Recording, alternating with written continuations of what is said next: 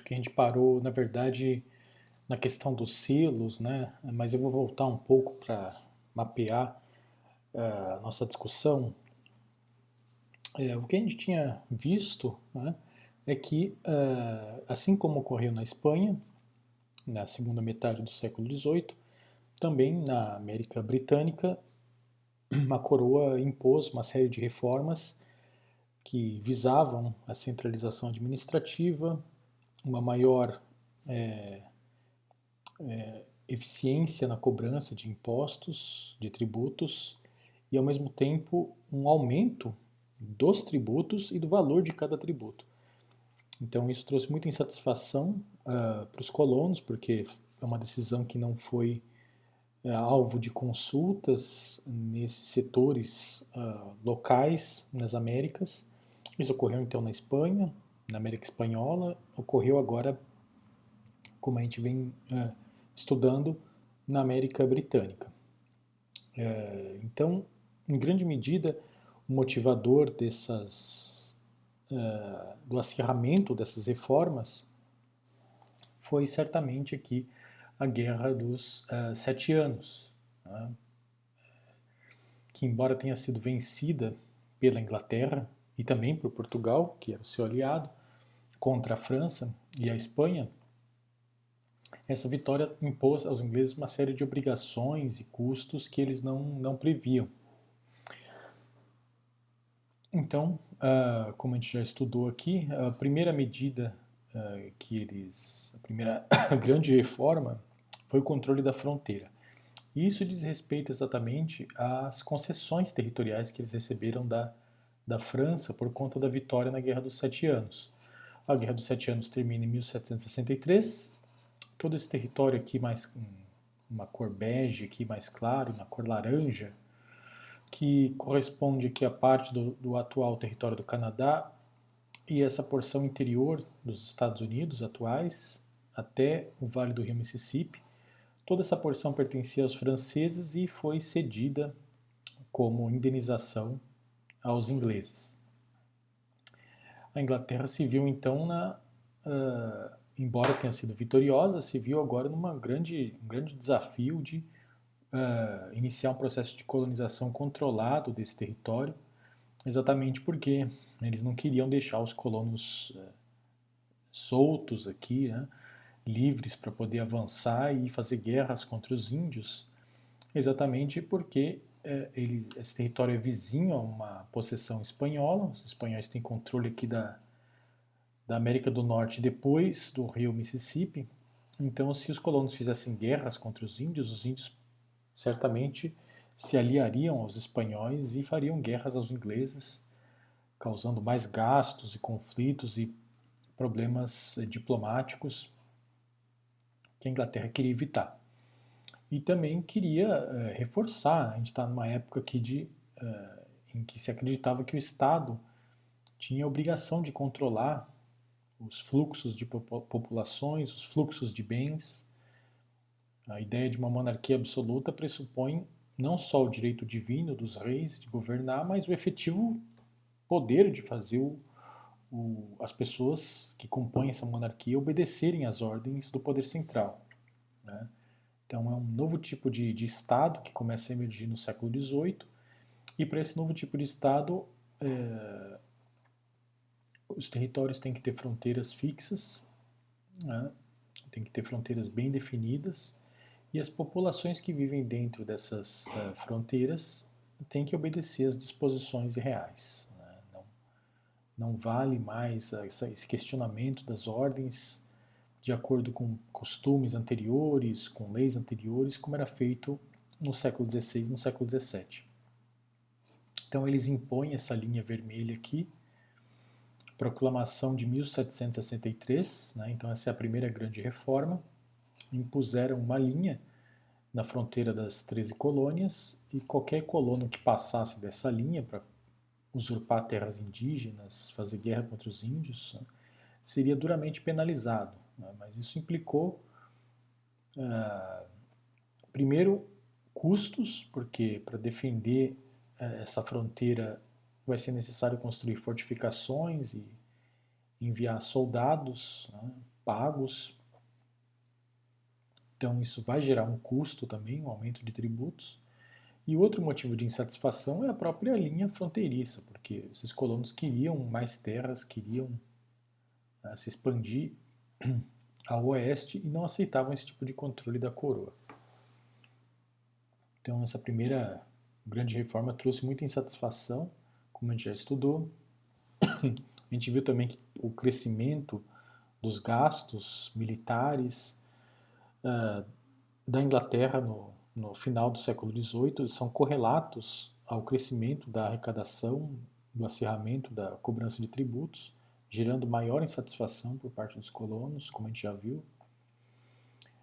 Então, essa é, busca por novas formas de arrecadação se manifestou né, é, não só na criação de novos tributos, mas também na recuperação de tributos antigos que não eram arrecadados uh, eficazmente, ou nem mesmo é, tinha sido é, imposto isso de forma clara àquelas populações. Então, isso é um exemplo claro, foi a Lei do Açúcar de 1764, como a gente já viu. Na verdade, era uma, é uma atualização de uma lei anterior, de 1733. Tá? Então, estou só recuperando aqui o que a gente já estudou.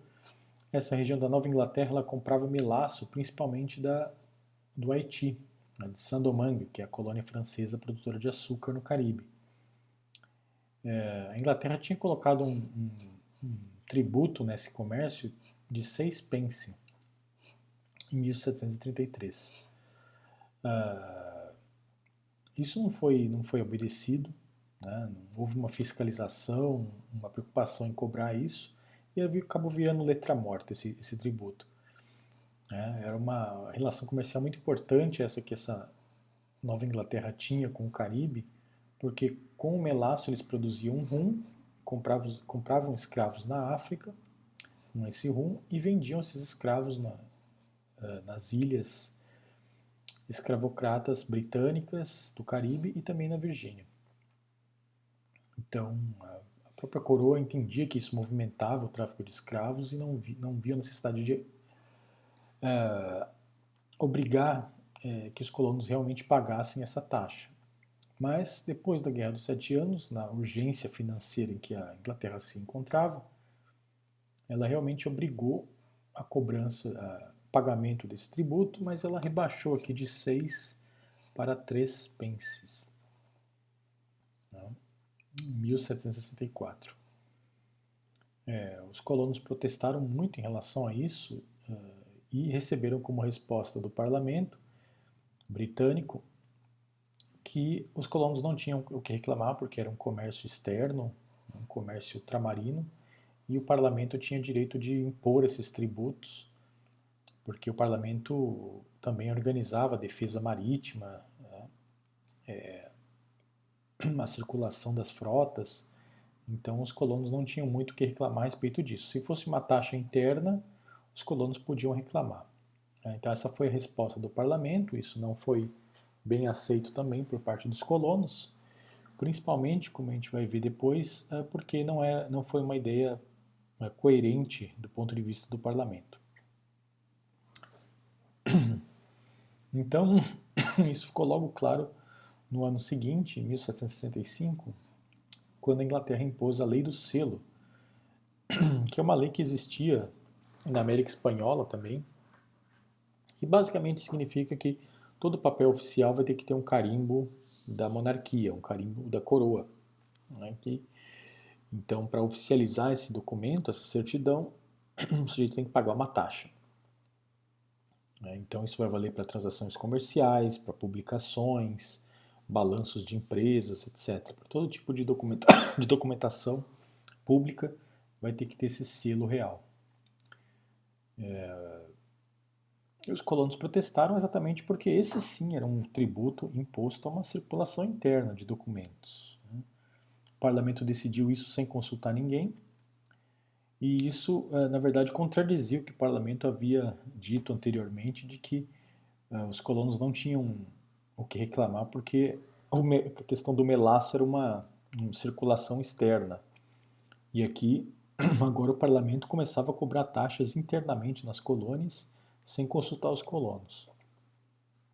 Os colonos se rebelaram, principalmente em Boston, destruíram, selos, né, expulsaram os cobradores de, de tributos. É, e o clima, principalmente nessa região de Boston, é, já começou a se tornar bastante ruim né, do ponto de vista das relações é, dos colonos com a coroa desde então. Né. Então eu coloco até uma imagem aqui que é posterior, mas mostra um, massacre né, que houve na, na cidade de Boston, pessoas que estavam protestando e foram sumariamente fuziladas aqui pelas tropas britânicas. Então isso vai, vai piorar muito as relações uh, dos colonos com a monarquia. É, tanto é assim que a própria coroa resolveu abolir essa, não aplicar essa lei é, um ano depois, diante da, da do reboliço que, que, que, viu aqui que, colônia, que as colônias estavam se, se tornando. Bom, é, agora a gente começa a entrar aqui em um tema novo, né? A gente tinha visto que eu já comentei até a aula passada, a gente estava só recapitulando aqui. Então, vamos continuar aqui analisando as outras, as outras reformas que também ocorreram nesse período e que contribuíram para é, acirrar os ânimos, né? É, contribuíram para gerar maior insatisfação entre os colonos e também certamente para o processo de independência de independência dos Estados Unidos, né, que vai ocorrer em 1776. Então, uh, sem dúvida nenhuma, cada uma dessas uh, reformas uh, isoladamente contribuiu uh, para a insatisfação dos colonos e para que eles formulassem essa ideia de independência, e no conjunto, é, todas elas são sem dúvida é, a causa fundamental aí desse processo de de, de independência. Foi a primeira grande primeira independência de uma de uma território ultramarino europeu que se tem notícia aqui na história, né, no mundo atlântico. Foi a independência dos Estados Unidos. É, então, como a gente já discutiu nas outras aulas, um, esse tema é, ele está sempre presente, ou seja, é, os colonos eles se acreditavam no direito de que eles deveriam ser consultados antes de é, serem obrigados a pagar esses novos tributos e passar por e ter que aceitar essas novas reformas que a, a coroa impunha. E eles acreditavam nisso porque até então o pensamento político predominante entre os colonos era aquele do século XVI e XVII, uh, uh, um pensamento político basicamente barroco, né, é, que é, assinalava que uh, as populações, os súditos de uma monarquia, né, eles tinham que obedecer às ordens do rei, desde que essas ordens fossem coerentes com os costumes, as tradições daquela região específica. Né. E esses costumes, essas tradições, uh,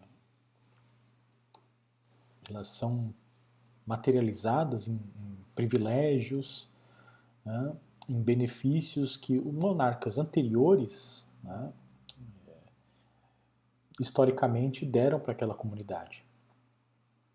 Então, é, qualquer mudança, qualquer transformação que retirasse esses privilégios, é, tinha, que, tinha que passar por uma consulta, né, e certamente seria rechaçada se fosse imposta de forma violenta. Então, esse era o pensamento desses colonos em relação a essa, a essa relação deles com a monarquia. Né? No século XVI, no século XVII, era assim no mundo português, era assim no mundo espanhol, era assim também no mundo britânico, né? no mundo de língua inglesa e no mundo de língua francesa também. Né?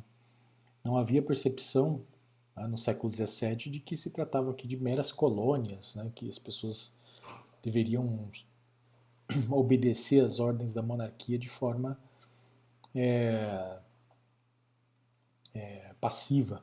Né?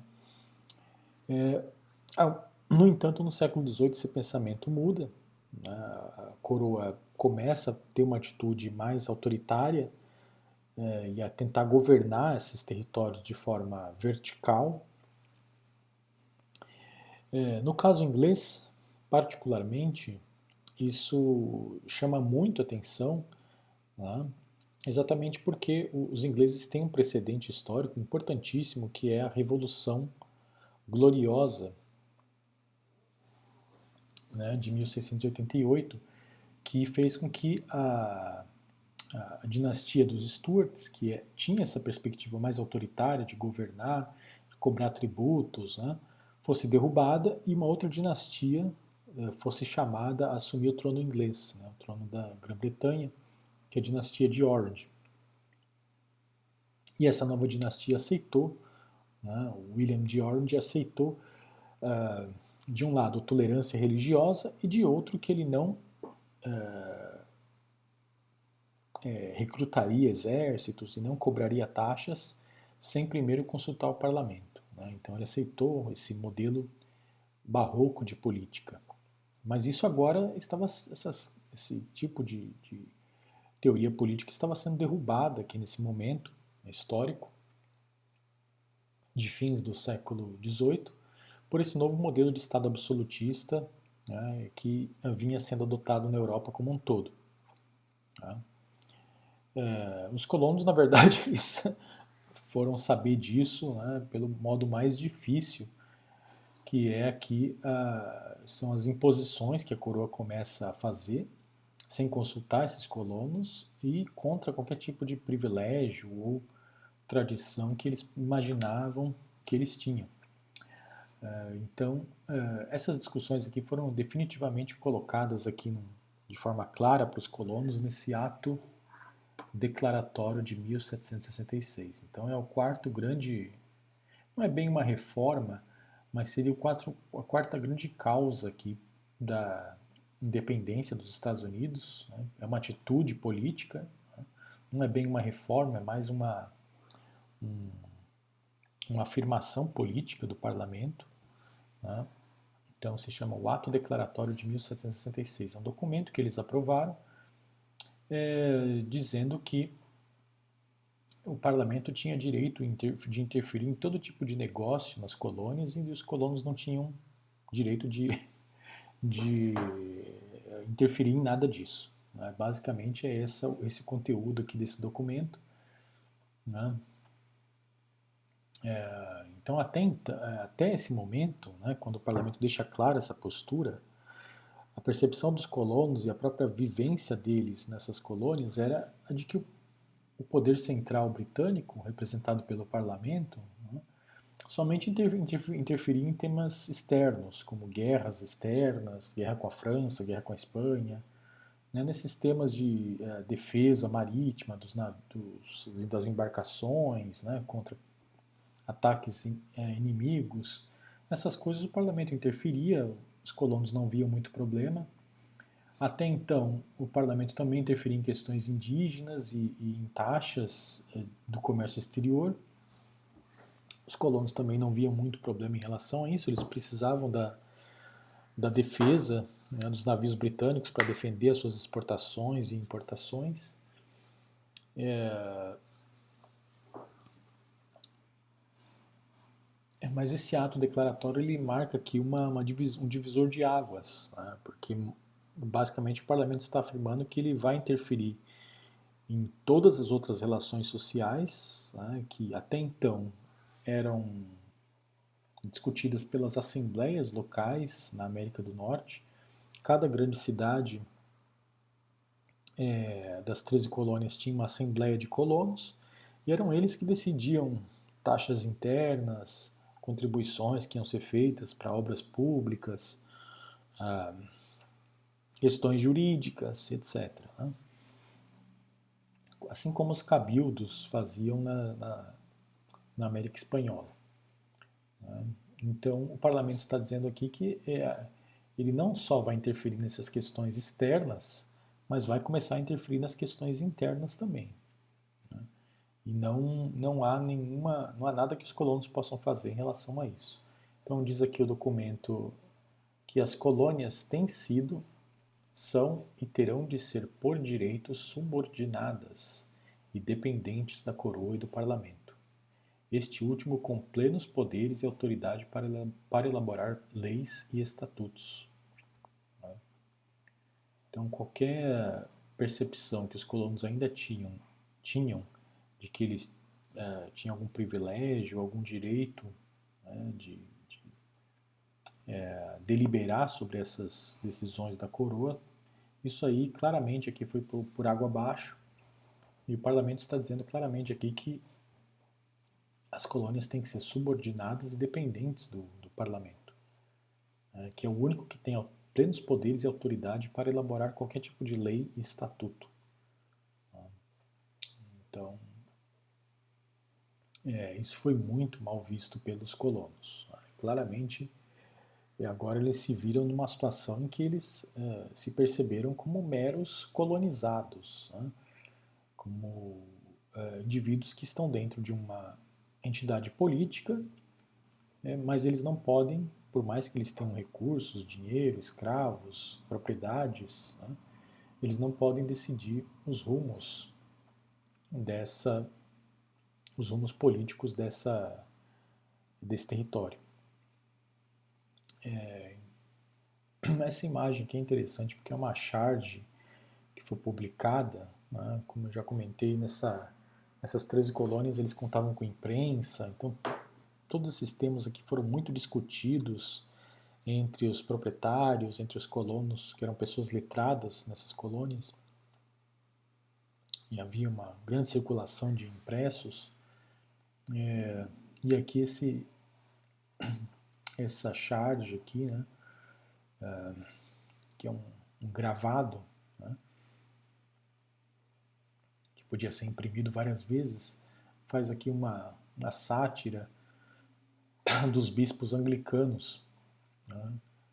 Então, é, a, a igreja anglicana aqui também sendo satirizada juntamente com os oficiais reais Aqui eles estão espécie fazendo uma espécie de dança aqui, um minueto, né?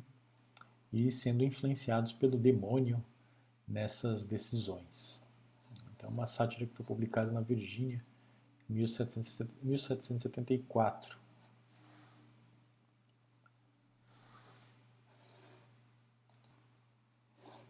Bom, é, a gente vai então para a quinta grande reforma. Essa sim, é, de é, explícito aqui a, a tentativa da, da, coroa de arrecadar mais dinheiro dos colonos né, para custear essa máquina militar e burocrática que eles expandiam, expandiam nesse momento na, é, nesse território da América do Norte. Tinham que expandir porque eles receberam territórios gigantescos da França e tinham que defender esses territórios, instalar fortificações, é, enviar presentes para os índios, criar missões, reservas, uh, coordenar a expansão dos colonos nesse território, defender as fronteiras contra os espanhóis, se armar contra os franceses, para o eventual caso de uma nova guerra. Então, são inúmeros os gastos militares uh, e logísticos que a coroa britânica tem nesse momento, então ela precisa de dinheiro. Então ela vai fazer o que é mais, uh, o que todo mundo já esperava que ela fizesse aqui. Em 1767, ela vai uh, aumentar os tributos sobre todos os produtos aqui que a, os colonos compravam na Inglaterra. Então são chamadas tarifas Townshend. Tarifas Townshend. Né? Então ela vai impor uma série de tributos sobre todos os itens aqui é, que os colonos importavam né, da Grã-Bretanha. Então, chá, papel, tinta, vidro e outras coisas, roupas. Né? É, vão ter tributos bastante pesados incidindo sobre esses, essas mercadorias. Né? Quando os colonos perceberam isso, imediatamente a decisão aqui que eles tomaram foi a de boicotar os produtos, os produtos britânicos. Em certo sentido, eles uh, tinham condições de fazer esse boicote, porque nessas 13 colônias já havia uma certa dinâmica, principalmente nas colônias mais ao norte, de uh, produção manufatureira. Né? Então, eles tinham condição de produzir é, móveis, produzir itens de madeira, ferramentas, roupas, né? ainda que uma produção bastante incipiente que jamais poderia com, competir com, com a, a, as importações uh, da Inglaterra, né? mas eles basicamente ali tentaram uh, se sustentar com as próprias pernas nesse, nesse aspecto e boicotar o máximo possível as, as importações da, da Inglaterra. Isso é bastante visível aqui nessa, nesse quadro.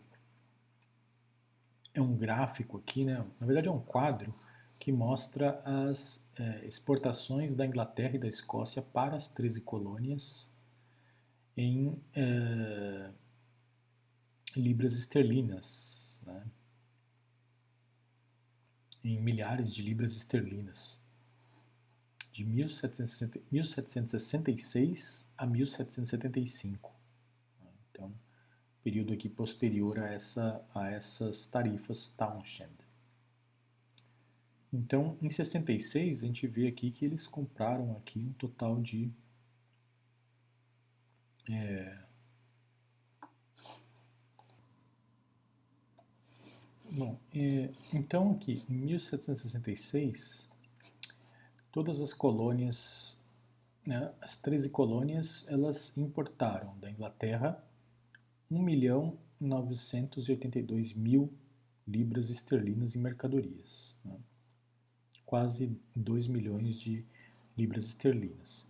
Depois teve um pequeno crescimento no ano aqui da, das tarifas, né, 2 milhões e 100 1768, também um pequeno crescimento, 2 milhões 391. E aí, por conta certamente do boicote que eles fizeram das mercadorias britânicas, né, há uma queda aqui bastante acentuada em 69 para 1 milhão 605 libras esterlinas. Né. Então, tudo isso aqui são o que os colonos compram da Inglaterra, né, com taxas elevadas aqui por conta dessas novas tarifas. É, e aí tem algumas, algumas flutuações. Né? É, 1770, 1770 há um crescimento aqui, né?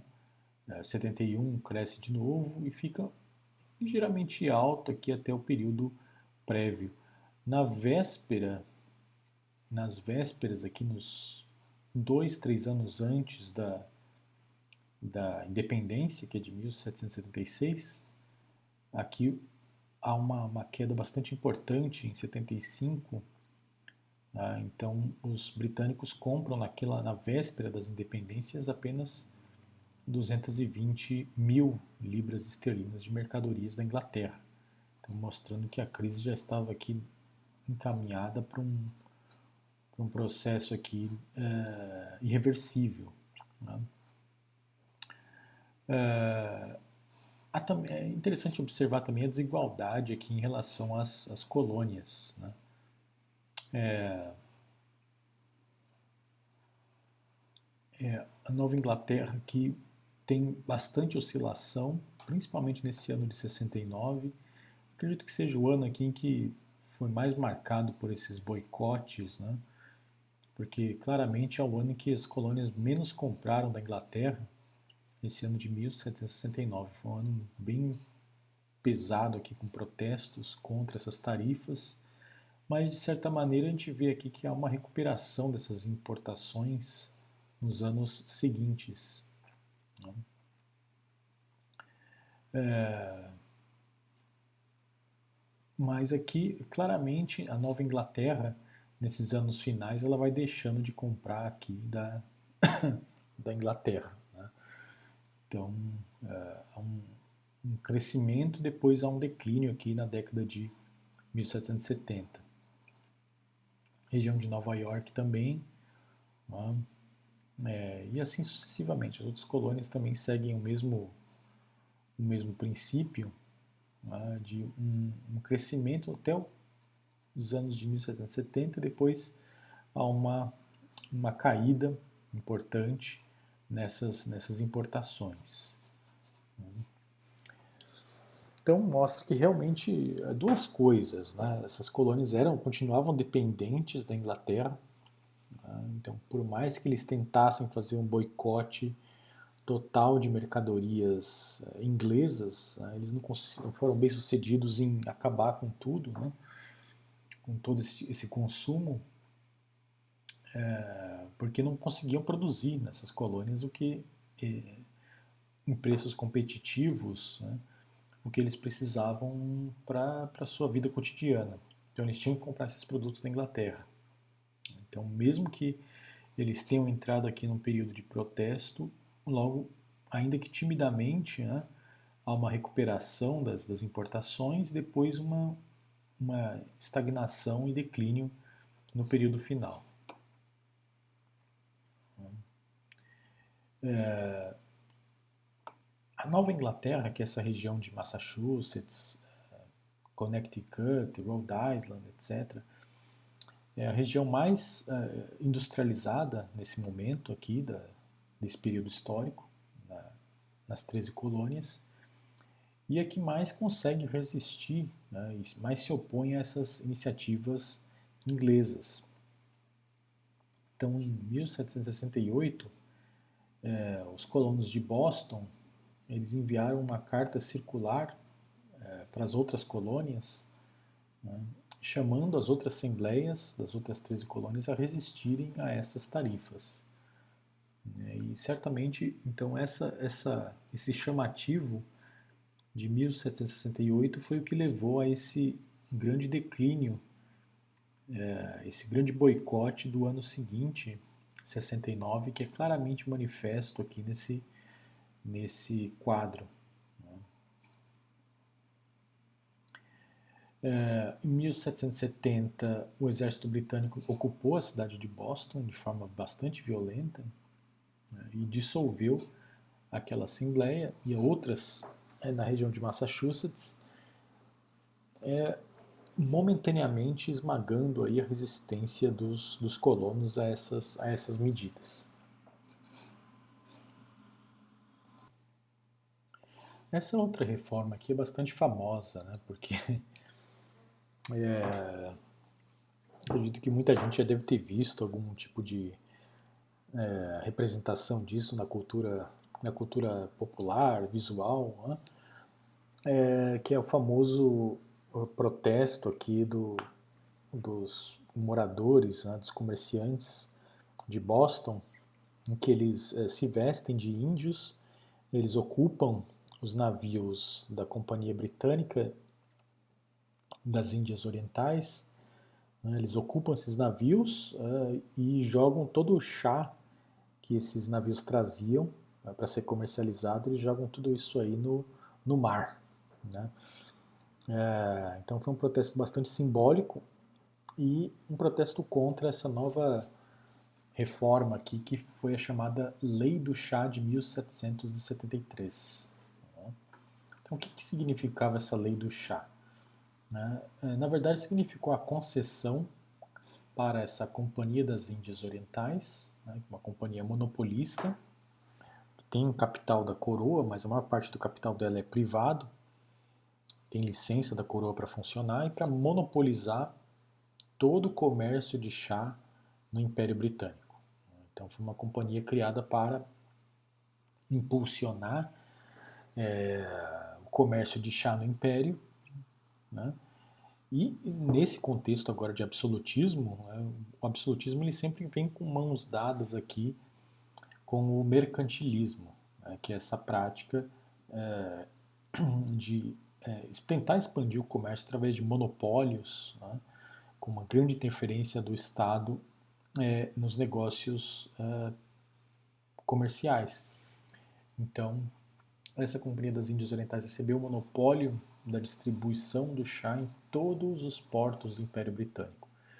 Isso uh, causou uma grande insatisfação por parte dos comerciantes aqui de Boston, porque muitos deles estavam envolvidos.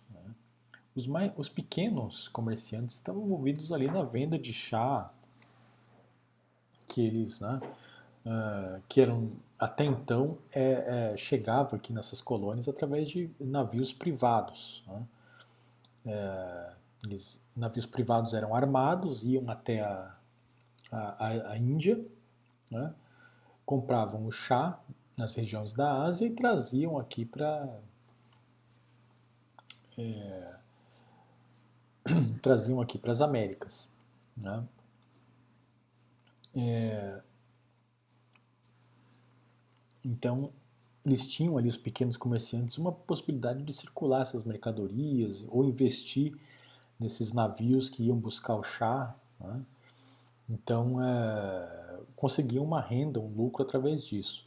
Os, os grandes comerciantes dessa região, é, eles sim tinham condições de armar navios e fazer é, navegação a longa distância. No entanto, a maior parte desses comerciantes de chá eram uh, residentes na Inglaterra mesmo, né? eram grandes comerciantes ingleses. Foram esses grandes comerciantes que se organizaram, uh, pediram para a coroa conceder o monopólio, né? eles se organizaram numa companhia, que é a Companhia das Índias Orientais, pediam pra, pediram para a coroa o monopólio desse negócio e a coroa concedeu. Né? Então esses, esses colonos aqui é, que tinham menos, menos condições uh, financeiras para participar desse negócio é, se sentiram lesados né, e excluídos dessa atividade econômica. Né, porque só com essa lei de 73, somente as pessoas é, ligadas à companhia de comércio que vão poder é, comprar o chá na Ásia e fazer o chá circular aqui nas colônias. Né? Então os colonos foram completamente excluídos do negócio, eles se revoltaram, invadiram os navios aí vestidos de índios e jogaram todo o chá é, no mar. Né? Então essa é, até, até hoje em dia é comemorado aqui essa, essa revolta, é conhecida como Boston Tea Party. Né? Uma revolta que houve aqui nessa, nessa cidade de, de Boston contra essa, essa reforma. Mas claramente aqui são reformas que vão pautando muito claramente um estilo de governo autoritário, mercantilista, absolutista, né? é, e que não, não aceita nenhum tipo de consulta ou de privilégio dos setores uh, proprietários, né, os setores poderosos aqui da, uh, das colônias. É, em realidade, é, o, o, que os colonos. Isso mais do ponto de vista da, das mentalidades, né, do pensamento político que informava essa ação, essas revoltas, né, essa oposição dos colonos em relação à monarquia. Né. O que informava essa, essa atitude deles né, era um pensamento ainda muito pautado no que era no século XVII, dessa relação da, do poder local com a monarquia, que é uma relação mais de pacto e de, de colaboração, né? e não de obediência, né? de que os colonos tinham que obedecer tudo que a monarquia mandava que eles fizessem. Então, como eles estavam ainda naquele pensamento anterior, eles não entenderam muito bem novas, as novas circunstâncias aqui em que a monarquia estava e essas novas imposições. E não entenderam também por que, que eles não podiam ter representação no parlamento. Né? É, então eles é, retomavam nos panfletos, nos textos que eles escreviam contra essas reformas, o mesmo lema é, da Revolução Gloriosa de 1688, quando os ingleses, questionando a, dinastia dos Stuarts, né, é, acabaram com aquela dinastia e trouxeram a dinastia dos Orange para governar a Inglaterra. É, então eles fizeram isso, um dos motivos foi exatamente de que a coroa estava tomando muitas atitudes autoritárias com relação à religião e à cobrança de tributos e recrutamento de exércitos, né, sem consultar os próprios ingleses. Então, os ingleses eh, foram quem, quem definiram esse lema político que é taxação só com representação. Só seremos taxados, só pagaremos tributos se esses tributos decidi forem decididos no parlamento, forem deliberados no parlamento e aprovados numa deliberação política no parlamento. Não pagaremos nenhum tributo que seja imposto de cima para baixo pela monarquia sem consulta alguma. Então é isso que eles disseram, os ingleses, na Revolução Gloriosa, em 1788, né? Isso levou uma, a queda de uma dinastia e a substituição por outra, que aceitou esse pacto, aceitou essa, essa dinâmica. Né? O parlamento recebeu muito poder a partir de 1688 na Inglaterra, muito poder político. No entanto, o parlamento é uma instituição de antigo regime, é uma instituição uh, de origem até medieval na Inglaterra.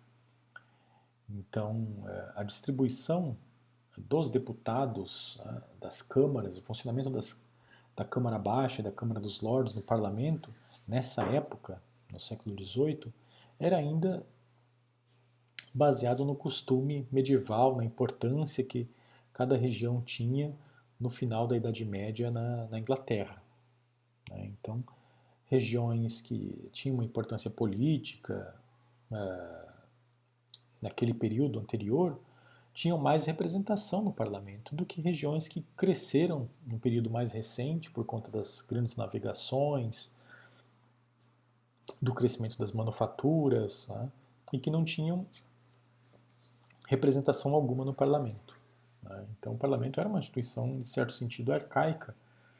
Uh, e uh, os colonos da, das Américas tinham essa percepção de que eles queriam ter a participação no parlamento, né? A Assembleia da Virgínia, vocês veem aqui uma foto da, da sede da Assembleia da Virgínia, que era chamada de Casa dos Burgueses. Né? É, acredito que essa aqui, na verdade, seja uma reconstrução né, do, do prédio original, que parece que foi destruído no século XIX, é, mas aparentemente a arquitetura era exatamente essa daqui. Né? É, então, uh, fica na cidade de Williamsburg, na Virgínia, uh, ficava né, essa assembleia onde os colonos da Virgínia se reuniam para discutir, discutir, deliberar leis, deliberar taxas, etc. Né? E eles se, se, reuniram aqui em 68 né, para pedir para a coroa o direito de enviar um deputado lá para o parlamento na, na Inglaterra, lá em Londres, para poder participar das deliberações e da aprovação dessas taxas. Né? Eles não aceitavam que eles deveriam pagar uma taxa sem que ninguém fosse lá deliberar aquele assunto. É, esse também era o pensamento aqui da, da Assembleia de Massachusetts, que era chamada de Câmara dos Representantes, e também em todas as outras colônias os, os membros das elites locais enviaram petições similares uh, pedindo representação, pedindo o direito de enviar um deputado para o parlamento. Tudo isso aqui foi rechaçado. Né? A coroa não aceitou nenhum tipo de nenhuma dessas petições, né? É, e isso vai aumentando a insatisfação, vai aumentando a insatisfação dos colonos, porque eles percebem que eles são economicamente importantes, eles têm é, eles são, do ponto de vista fiscal, eles são importantes para o império, mas, no entanto, eles não têm representação nenhuma no parlamento. Né? Tem que seguir leis que eles não, não votam, não deliberam. Uh, isso vai ficar assim até a, até a independência. A coroa não vai abrir mão, não vai autorizar nenhum envio de deputado uh, das colônias para o parlamento, porque o parlamento é uma instituição arcaica, uma instituição fechada né, que segue costumes quase da, do final ali da Idade Média, em que cada região né, da Inglaterra tinha sua importância é, determinada é, pelo costume, pela tradição.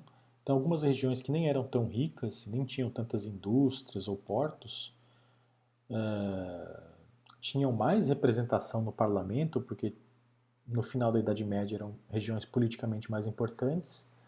Então tem mais representantes, mais deputados, e regiões que cresceram nesse período da Revolução Industrial e do comércio ultramarino, que eram regiões, na verdade, pobres, é, principalmente essas regiões portuárias de Bristol, Liverpool, regiões pobres né, durante a Idade Média, não havia nada ali. Então não, eles não tinham quase que nenhum deputado no parlamento. É, continuam sem ter, sem ter, representação, sem ter representação no, no, parlamento, ainda que fossem cidades mais ricas e poderosas aí nesse período da Revolução Industrial. Então o parlamento ele reflete essa, essa desigualdade. Né? Então, concretamente aqui as cidades de Manchester e Birmingham, cidades industriais, onde vivem os grandes burgueses, é, os grandes capitalistas industriais desse período, final do século XVIII, né, eram cidades que no final da Idade Média praticamente não, não tinha nada ali. Eram né, é, cidades muito pouca importância política e quase nenhuma importância econômica. Elas cresceram no período da Revolução Industrial. Né? Mas como o parlamento reflete uma organização política costumeira, são cidades que, apesar de serem ricas agora, não têm nenhum deputado, não tem nenhuma representação no parlamento. A representação é zero. É, então, é, quando os colonos da, das Américas aqui questionavam que eles não tinham deputado no parlamento, geralmente o parlamento respondia dizendo que, olha, a cidade de Manchester aqui é extremamente rica, está cheia de burgueses industriais aqui, mas também não tem nenhum deputado, porque eles não têm privilégio. O parlamento não, não abriu aqui é, para que esses, essas pessoas enviassem deputados para representar essa região. E isso continua até a independência, até 1776. É claro que no, depois da independência dos Estados Unidos, eh, o parlamento britânico vai passar por algumas reformas e internamente vai distribuir melhor o poder é, e a representação entre os setores, é, as diversas regiões da Inglaterra, né, porque se continuasse dessa forma seria insustentável a, a, o embate político entre essas regiões. Né, então, mais para o final do século XVIII, começo do XIX, a, o parlamento vai distribuir um pouco melhor essa, essa representação entre as diversas regiões. Mas no período prévio aqui da independência dos Estados Unidos, não, não muitas regiões não tinham representação nenhuma. A representação era zero. Ah, e os colonos, e era o caso aqui também da, das 13 colônias. Então começou a circular aqui, na verdade desde 1754, né, esses, esse símbolo que é o símbolo das 13 colônias. Né? Na verdade, foi um panfleto desenhado pelo famoso político, né? intelectual, cientista, diplomata, o Benjamin Franklin, né? que é um sujeito importantíssimo nessa, nessa época. É, ele fez esse, esse panfleto chamado é, é, Una-se ou Morra. Né? Então, na verdade, era um, um apelo aqui às colônias para que elas se unissem nessas reivindicações à coroa, porque unidas elas seriam mais o grito delas seria mais forte do que se elas separadamente fizessem as suas petições para a Inglaterra. Então é o símbolo aqui de uma serpente dividida. Né? É...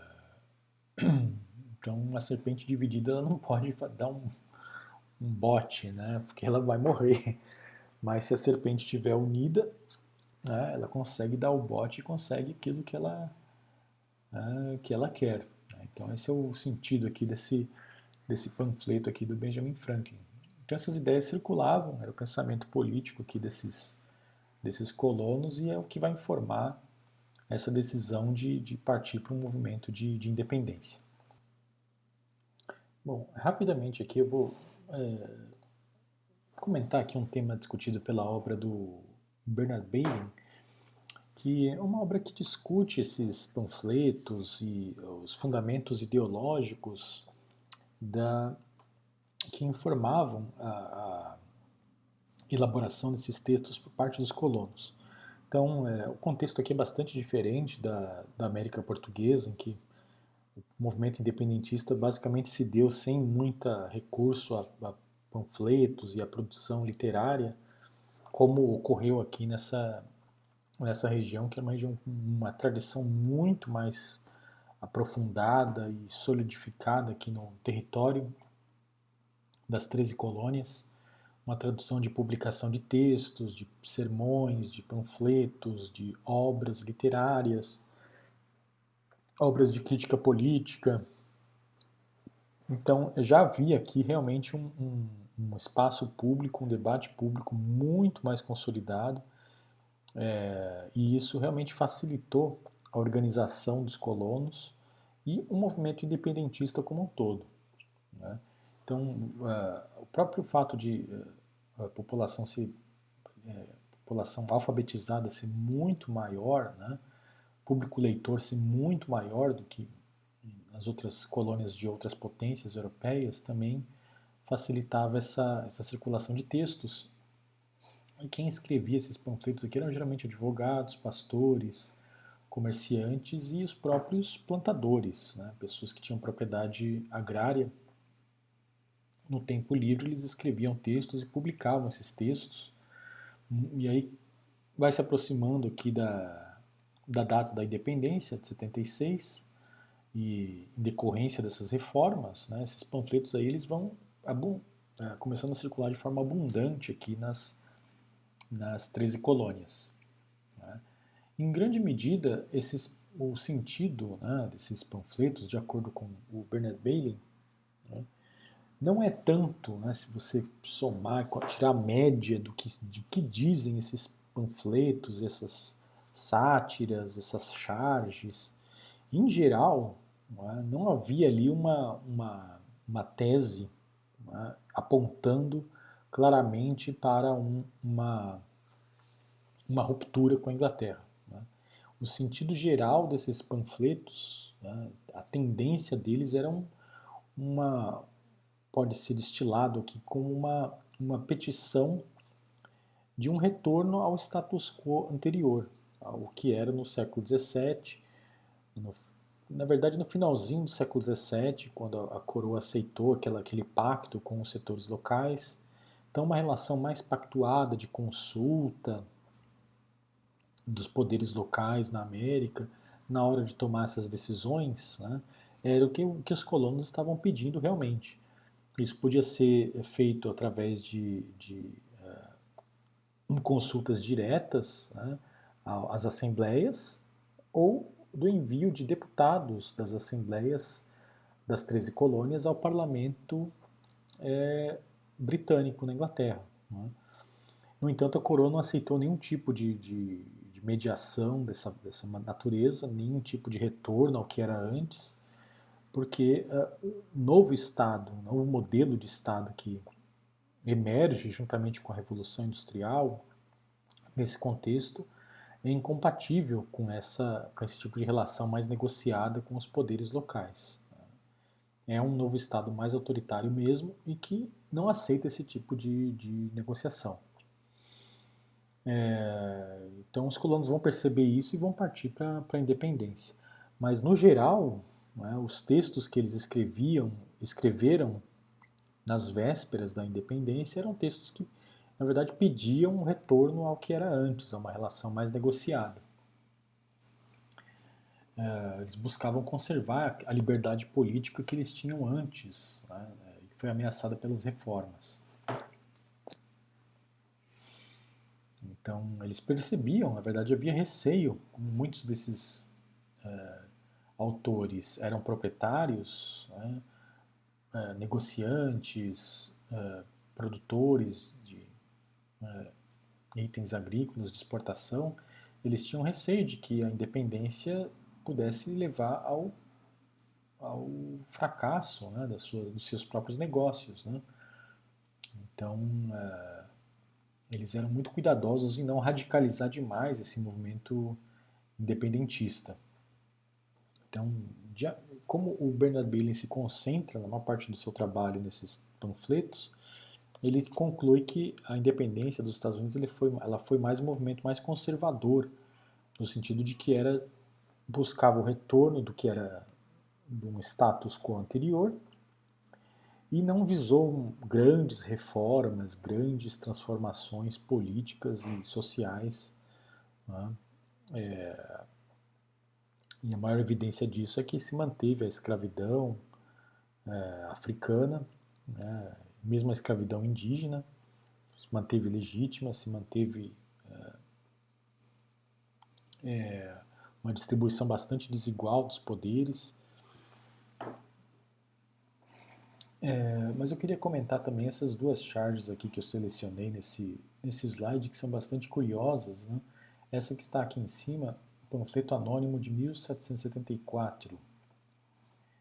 É, vocês veem aqui que é uma, uma pessoa indígena né, que está aqui sentada, uma mulher, né, uma mulher indígena aqui, é, sendo segurada aqui por, por vários homens, né, vestidos aqui com roupa de oficiais né, e é, oficiais britânicos e essa mulher é obrigada aqui a engolir uma, uma bebida aqui é, que esse oficial está colocando através de um parece na verdade um bule, né? Em português a gente chamaria de bule está é, tá obrigando essa mulher aqui a tomar essa bebida à força. Né? Um remédio amargo. É, o título aqui seria, deixa eu ver aqui, é The Able Doctor or America Swallow, Swallowing the Bitter Drought. Né? É, então, o doutor hábil ou a América engolindo o remédio amargo. Então, é, basicamente é uma charge aqui que mostra o autoritarismo da, da Inglaterra. A Inglaterra é representada por esses oficiais aqui que estão segurando essa mulher indígena, e a América, que seriam as 13 colônias, é representada por essa mulher indígena aqui, sem roupa, né, que é obrigada a engolir esse, esse remédio amargo aqui que a coroa está impondo é, para os colonos. Né. Então, basicamente, essa aí é a charge. E a outra aqui embaixo, é, aqui essa mulher vestida com roupa de nobreza aqui é a, a Inglaterra, né? e a outra mulher indígena é, são os colonos, aqui são as 13 colônias. Né? Então as duas estão brigando aqui, né? estão... É, mas aqui, aparentemente aqui a indígena está levando uma vantagem aqui, porque está dando um soco aqui no rosto da, dessa, da mulher que representa a Inglaterra. Então, os dizeres aqui, não, acho que não sei se dá para ver aí no vídeo, mas a, essa mulher aqui que representa a Inglaterra está dizendo: Eu vou forçar você à obediência, sua. É, eu não vou falar aqui o nome, né, mas é um nome ofensivo, é, sua tararã rebelde, né? É, essa que está chamando essa, é, os colonos com esse nome feio, né? E aqui a indígena, representando os colonos, responde: liberdade, liberdade para sempre, mãe, é, enquanto eu existir. Né? É, é, um panfleto publicado aqui em 76, né, no ano da, da independência.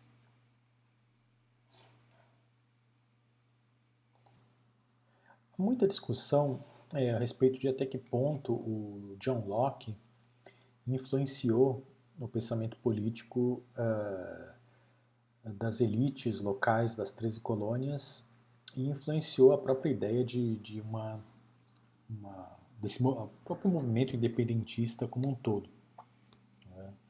Uh, o John Locke era um filósofo, um político, um homem público inglês do século XVII, então é um o pensamento dele é datado, ele tem esse nesse contexto aqui da, da organização dos ingleses contra as atitudes autoritárias da dinastia dos Stuarts. Então esse é o contexto aqui em que o, o John Locke vai escrever e geralmente ele é lido pelos autores de da, mais da linha de, da ciência política, né? Ele é lido de forma bastante ahistórica né? ou descontextualizada é, porque em realidade o John Locke está escrevendo para aquele contexto ali da Inglaterra do século XVII, que os, muitos homens de letras, né, muitas pessoas da elite na Inglaterra se veem prejudicadas pelas atitudes dessa dinastia, que eles consideram pró-católica, estatizante, né, autoritária. Então, é, o John Locke escreve contra isso, é, então, num contexto muito concreto ali, e acena para algumas ideias é, é, que é, envolvem questão de tolerância religiosa e de consulta, é, em certo sentido, democrática, né, desses grupos políticos na hora de tomar decisões. Né? Então ele cria uma monarquia que fosse mais consultiva na hora de decidir. Então, nesse contexto que o John Locke escreve, no final do século XVII, em certo sentido, o pensamento do John Locke foi vitorioso, porque a dinastia Stuart foi é, destronada, a nova dinastia assume esses princípios de tolerância religiosa de consulta ao parlamento na hora de governar, e isso marca também é, o, a atitude dos colonos. Né? Até então, os colonos acreditavam que eles estavam é, que essa ia ser a teoria política é, inalterável que ia é, governar as relações deles com a coroa. No entanto, após a Guerra dos Sete Anos, no final do século XVIII, né, a monarquia britânica passa a adotar um sistema de governo mais autoritário mesmo, de acordo com esse novo, novo modelo de Estado que surge nessa época. Então é interessante que os colonos eles vão recuperar lá o John Locke do século XVII é, e essas ideias de, de consulta e de tolerância nesse novo contexto. Né? Então é, é, muitos de fato recuperaram. Né? Há uma certa influência dos tratados do John Locke nos escritos que circularam às vésperas da, da independência dos Estados Unidos. É, mas ele não foi o único. Né? E, então não dá para dizer que, que o John Locke foi quem está por trás, né, quem esteve por trás da independência dos Estados Unidos, porque havia vários outros pensadores que tinham ideias similares na, na Inglaterra do século XVII e que foi, influenciaram né, os colonos nesse tipo de pensamento. É, autores mais secularizados e autores mais religiosos, nas várias é, denominações do protestantismo. É, então não dá para dizer que o John Locke foi o único. É, seja como for, é, vale a pena destacar também que o John Locke ele é lido uh, de forma muito anacrônica. Né? Pessoas que defendem livre mercado, é, uma visão liberal da economia, etc., geralmente querem aplicar princípios do John Locke nos dias de hoje, né? Então, é, é, como historiador, a gente tem que ter muito cuidado nessas, nessas uh, interpretações ahistóricas né, de textos. É, pegar um programa político do século XVII tentar aplicar hoje é um pouco complicado. Né? Então é preciso entender para quem o John Locke escrevia, qual era o horizonte dos leitores que ele tinha em mente quando ele escreveu esses dois tratados sobre governo, né? é, que tiveram sim influência na, na, independência dos Estados Unidos, mas não foi o único texto que as pessoas leram ali naquele contexto. Né? É... Então, nesse, nesse trabalho do John Locke, ele diz aqui que uma, a, a função do Estado é proteger a vida, a liberdade e a propriedade. Né? Então, é, criticando esse modelo autoritário dos Stuarts no século XVII, na Inglaterra, é, eu, o John Locke era a favor de um, de um Estado um pouco menos intervencionista, e quando o Estado fosse intervir, ele deveria consultar as elites né, através do parlamento, deveria ser deliberado no parlamento ali aquela decisão. Então é basicamente isso aí que ele diz nesse, nesse principalmente no segundo tratado de governo, né, que ele publicou é, praticamente às vésperas da, da Revolução Gloriosa de 1688. Ele diz ainda: quem quer que use a força sem direito, como faz todo aquele que deixa de lado a lei, coloque-se em estado de guerra contra aqueles a quem a emprega. Né? É uma crítica uh, do autoritarismo de Estado, da imposição, uh, do Estado intervencionista. É, basicamente está tá dizendo aqui que quem emprega, emprega a máquina de Estado para impor a sua vontade, na verdade está fazendo uma guerra contra aqueles que é, deseja governar. E esses é, súditos de um monarca tirano que age dessa maneira tem todo o direito de se defender, né? é, não obedecer essa lei e é, alterar o regime de governo é, o mais rápido possível. Quando os direitos naturais são violados, o povo tem o direito de alterar o regime é, de governo. Então é isso que o John Locke diz, isso tem sim uma, uma importância grande na, na independência dos Estados Unidos. Aqui um, aqui um exemplo bastante clássico. É, na verdade, há vários outros panfletos que têm a mesma mensagem, né? mas esse aqui é extremamente emblemático, porque deixa muito claro esse tipo de, de tese. Né? Então é importante a gente citar aqui para a gente ter uma ideia do, do pensamento dessas elites é, que conduziram à independência dos Estados Unidos. Então é um panfleto escrito pelo John Dickinson. Ele era um jurista que vivia na Filadélfia. Ele escreveu esse panfleto num jornal, né, a Crônica de Boston. Né. Aqui, na verdade, é o primeiro dos panfletos de 1767. Né. Esses panfletos, em geral, eles eram intitulados Cartas de um, de um Plantador da Pensilvânia. E é muito claro aqui a mensagem, a gente já, já tocou nesse tema. O que ele diz aqui é o seguinte: ó, nenhuma taxa destinada a reverter em renda para o Estado, ou seja, nenhum tributo, pode ser considerado constitucional sem que a população tenha eleito representantes que votassem a favor disso. Então, basicamente, o que ele está dizendo aqui é o lema da, da Revolução Gloriosa de 1688. Né? Taxação só com representação. Só vamos pagar uma taxa se uh, deputados que nos representem estiverem no parlamento e votarem a favor dessa taxa. Não pagaremos taxas impostas de forma autoritária. É isso que ele diz nesse panfleto.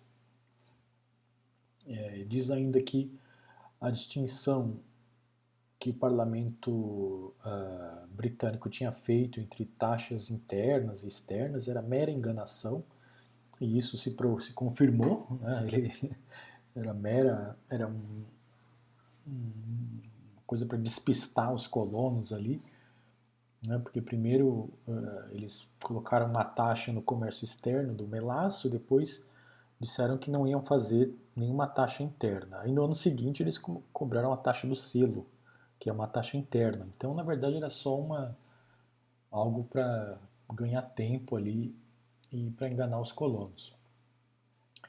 E ele propõe, na verdade, que ele não, não é uma, uma carta aqui que diz vamos fazer a independência. Não, ele não diz isso. Né? Ele faz essa crítica à, à, à, monarquia e propõe a solução. A solução é voltar ao que era antes ou permitir uma consulta aos colonos, às assembleias ou enviar deputados. Né? E ele se diz leal aqui à monarquia britânica. Né? Ele diz aqui que o rei deve estar mal informado o rei deve se informar melhor e, e uh, evitar esse tipo de, de, de, de decisão autoritária. Né? E respeitar os costumes antigos das comunidades. Bom, e no entanto, é, essa visão mais moderada do John Dickinson, ela eh, ainda que se distribuísse por diversos panfletos, né, o que ocorre é que com a acumulação de insatisfação né, nos colonos e com a acumulação de panfletos com uma mensagem similar a essa, né, é, isso com o tempo vai gerando uma, um verdadeiro barril de pólvora. Né?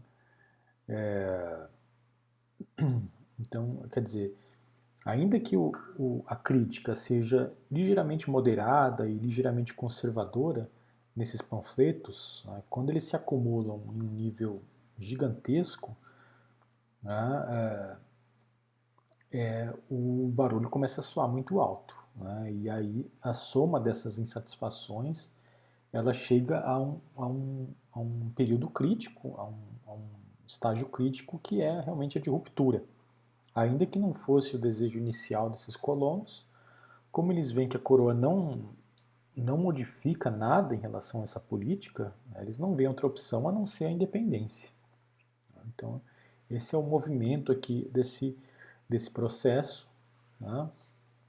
É, então, as insatisfações aqui elas vão se acumulando e os próprios panfletos, né, isso que é importante a gente frisar também, né, eles vão adquirindo um tom mais radical né, com o passar dos anos, até a gente chegar aqui ao panfleto do Thomas Paine, chamado O Senso Comum, publicado em 1776, né, comecinho aí no mesmo ano da, da independência. Então ele circulou né, e certamente influenciou o movimento independentista.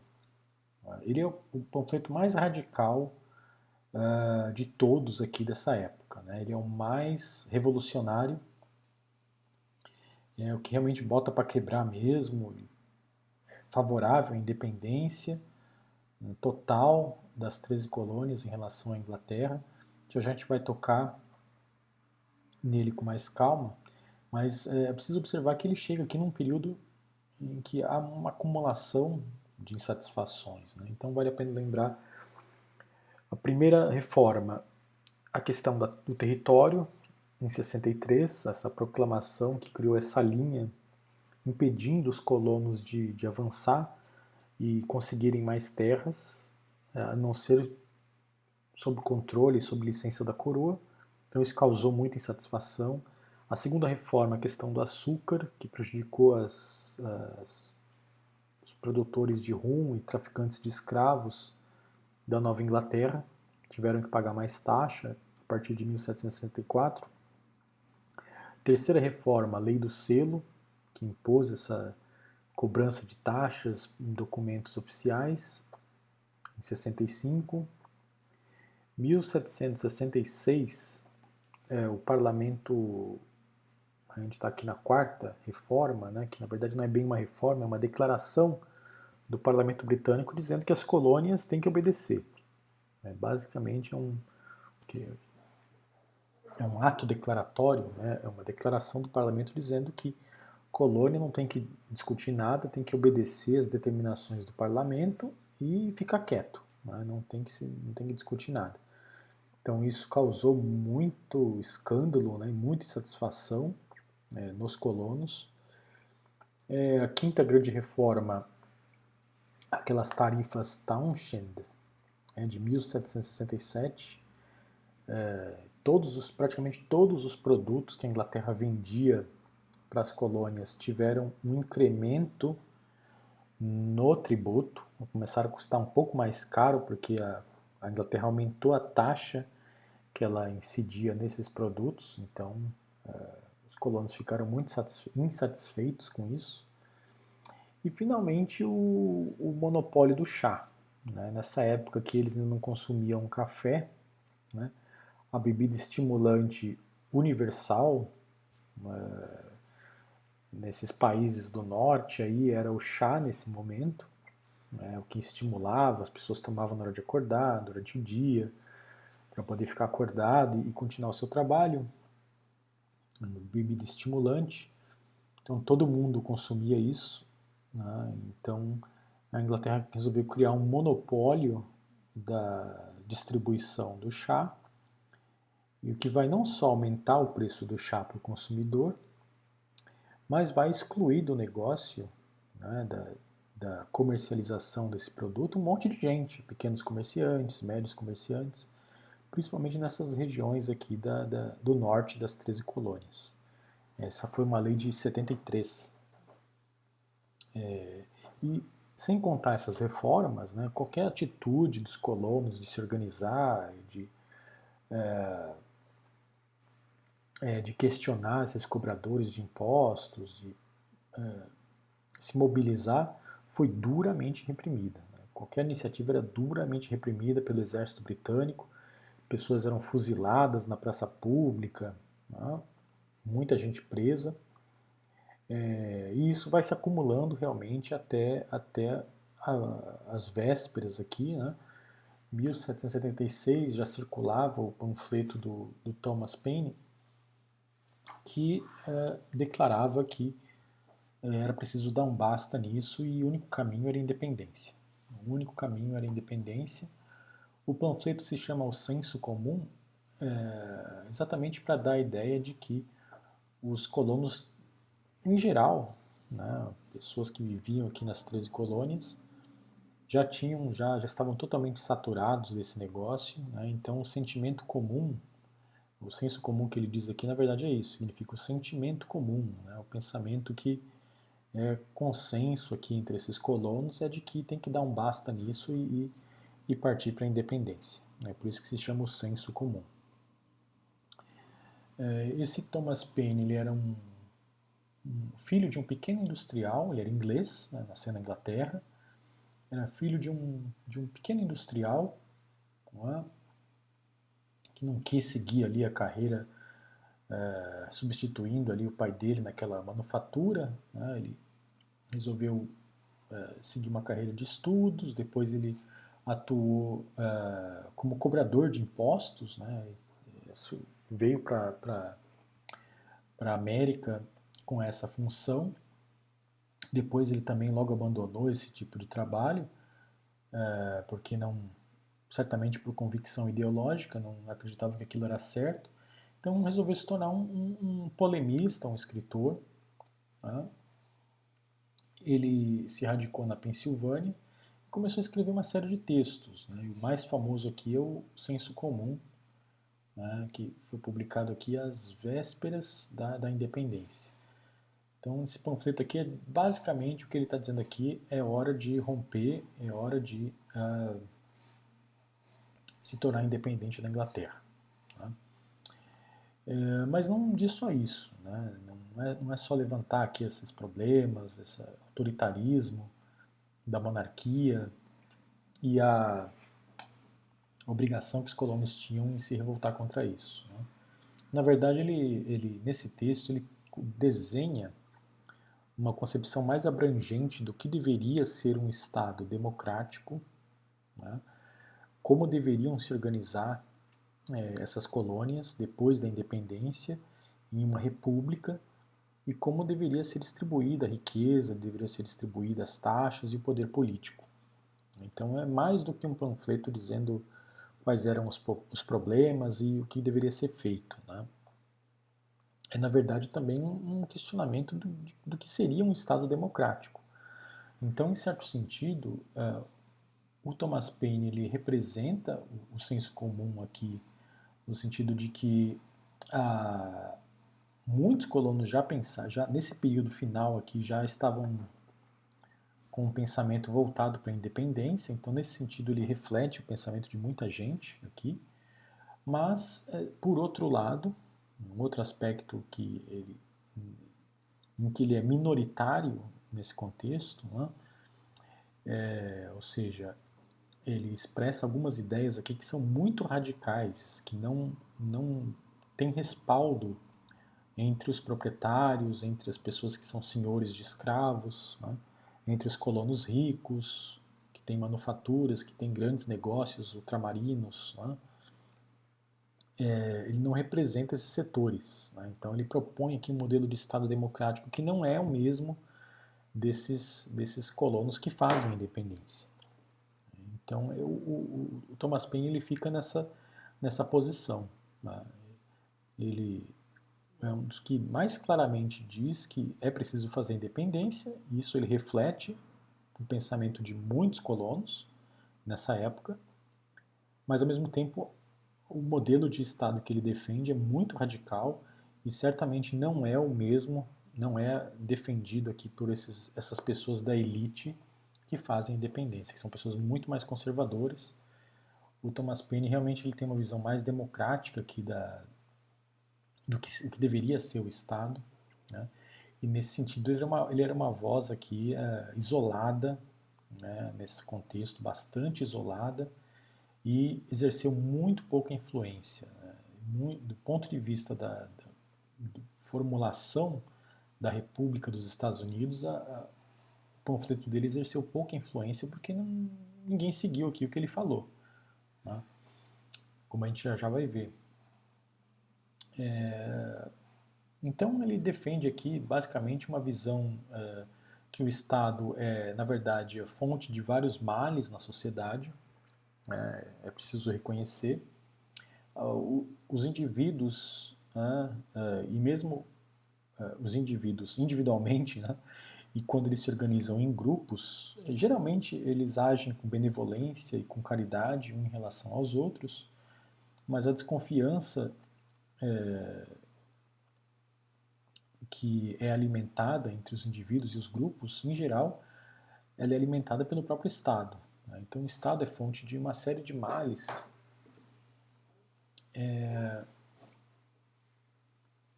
por conta de que ele, na verdade, ele, é, ele surge para conter uh, os desejos perversos dos indivíduos.